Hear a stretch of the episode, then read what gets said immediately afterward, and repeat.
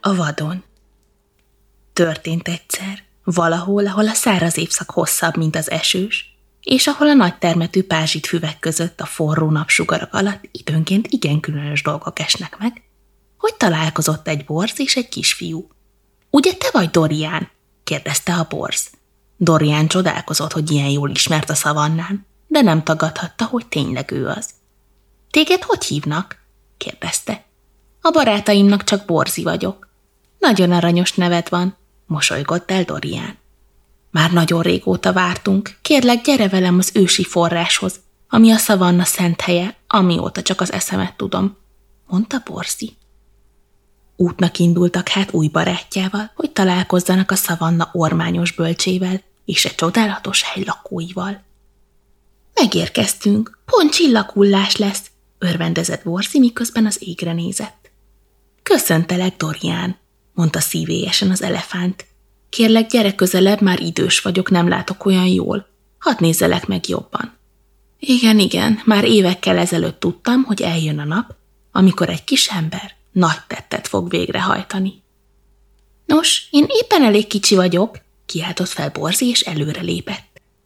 Doriannak szüksége lesz a segítségedre, hiszen kiismerné jobban a szavannát, jegyezte meg a bölcs elefánt, miközben megsimogatta ormányával Borzi orcáját. Bizony, kedves Dorian, szörnyű nagy veszély fenyegeti a szavanna lakóinak szent helyét, sóhajtott az ormányos bölcs. Hamarosan oda a közös fürdőzés és a finom ivóvíz, mert a szavanna királya megparancsolta, hogy csak ő mehet a forrás közelébe. Sajnos senki sem mer a félelmetes oroszlán elé járulni. Dorian meghökkenve hallgatta a történeteket, amikor lehullott az első csillag. Nézzétek, milyen szép! kiáltott fel ismét Borzi. Mindenki kényelembe helyezte magát, és közösen fürkészték az égboltot. Dorian oldalát közben furtalni kezdte a kíváncsiság. Vajon miért döntött így a király? Mielőtt álomra hajtotta a fejét, elhatározta, hogy összeszedi minden bátorságát, és az első napsugarak előtt útra kell új barátjával, hogy megtalálják a retteget királyt. Ébredj, Borzi! Vár minket a kaland! kiáltott Dorian. A füves szavannára érve találkoztak egy békésen legelő antilop családdal. Kérdezzük meg őket, biztosan tudják, hol találjuk, akarom mondani, merre kerüljük el az oroszlánt, mondta Dorian. Igaza volt, az antilop család nagyon jól tudta, hogy az erdős szavanna utáni nagy sziklalábánál tartózkodik a király. A fák alatt hosszas séta után furcsa hang csapta meg Dorian fülét. Hallod ezt, Borzi? Igazán különös egy hang, mintha az ég dörögne.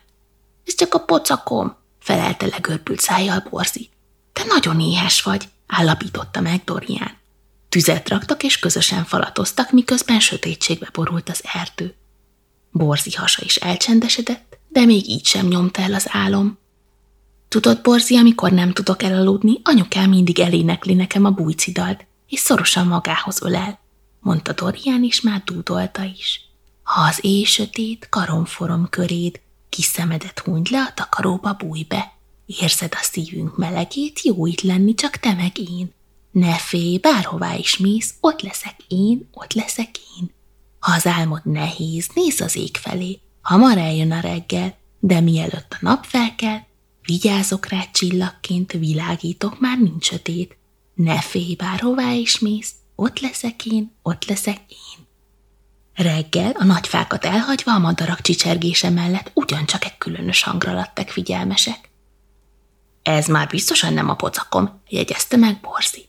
Minél közelebb értek a nagy sziklához, annál biztosabbá vált, hogy a különös hang nem más, mint a király üvöltése. Amikor meglátták a királyt, mindkettőjüket elöntötte a félelem, de egymás kezébe kapaszkodtak. Dorian ment elől, de barátja szorosan a nyomában.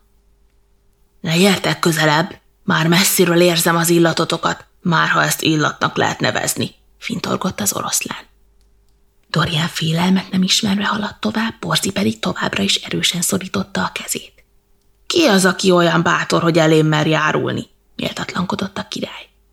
Doriánnak hívnak, mondta büszkén a kisfiú. Borzi csak egy bébetűt tudott kiadni, az is remegő hangon. Ha volt merszetek a közelembe jönni, áruljátok el, miért jöttetek? szólalt fel a király. Kérlek, engedj mindenkit a forráshoz, Szükségünk van az ivóvízre, kérlelte Dorian. És a fürdőzésre, egészítette ki Borzi suttogva. Nem tehetem, felelte az oroszlán.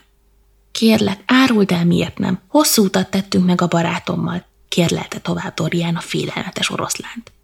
Úgy, ahogy mondja, tette hozzá Borzi, ismét alig hallhatóan.